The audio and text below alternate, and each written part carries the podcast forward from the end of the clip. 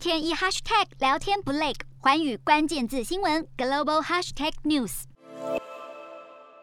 联合国安理会五大成员国美国、中国、俄罗斯、英国及法国罕见的发表联合声明，五强同意避免核武扩散及爆发核战。这对刚进入二零二二新的一年来说，似有缓和二零二一年国际情势不稳的作用。尤其是欧美国家对中俄两国军事威胁的担忧，大国之间针对避免开启核战取得共识实属不易。这对未来启动新的谈判是好的开始。回顾过去一年，全球疫情肆虐，各国依旧笼罩在病毒变种的危机之中。不仅如此，区域军事冲突更是一触即发。二零二一年的全球震惊形势相当不稳定，尤其是欧亚一带，中国在周边海域的军事准备，以及频繁对台湾军事恫吓，俄罗斯大军集结在乌克兰边境，乌俄冲突蠢蠢欲动。此外，还有北韩、伊朗的核武威胁。可以说，二零二一年是充满危机的一年。如今，联合国安理会五大成员国发表联合声明，确实有缓和当前国际情势的意味。尤其是对核武具毁灭性代价的认知，让五大国愿意暂时搁置旗舰，发布声明。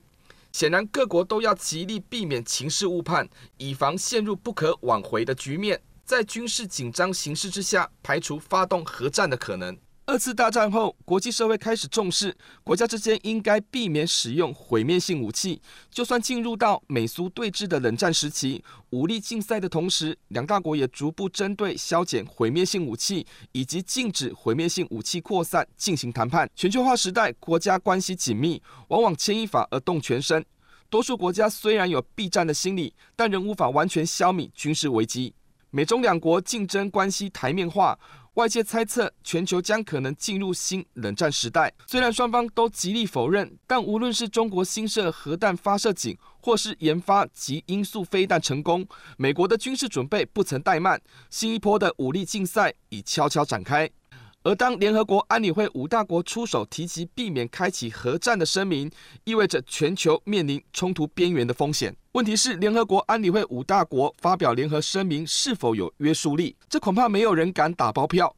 毕竟声明内容还是各国各自表述，而且声明中并没有提及具体的做法与目标。换言之，这离实质检讨一九七零年的禁止核子扩散条约仍有一段距离。大国们嘴巴说要禁止核武扩散及避免核战，但事在人为，谁都没有办法保证自己会不会采取先发制人的核武攻击。联合国安理会五大国提出避免核战的联合声明，当然具有指标意义，至少传递出大国们极力防止爆发全球性毁灭性战争的集体意志。这对当前紧张的国际形势来说，犹如打下短暂的镇定剂。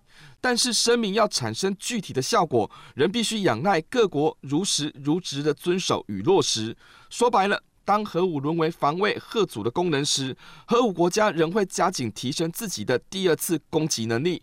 恐怕要缓解国际冲突的本质，重点仍是要有削减核武的具体进程才是。洞悉全球走向，掌握世界脉动，无所不谈，深入分析。我是何荣。环宇全世界全新升级二点零版，锁定每周三、周六晚间九点，环宇新闻 MOD 五零一中加八五凯播二二二以及 YouTube 频道同步首播，晚间十点完整版就在环宇全世界 YouTube 频道。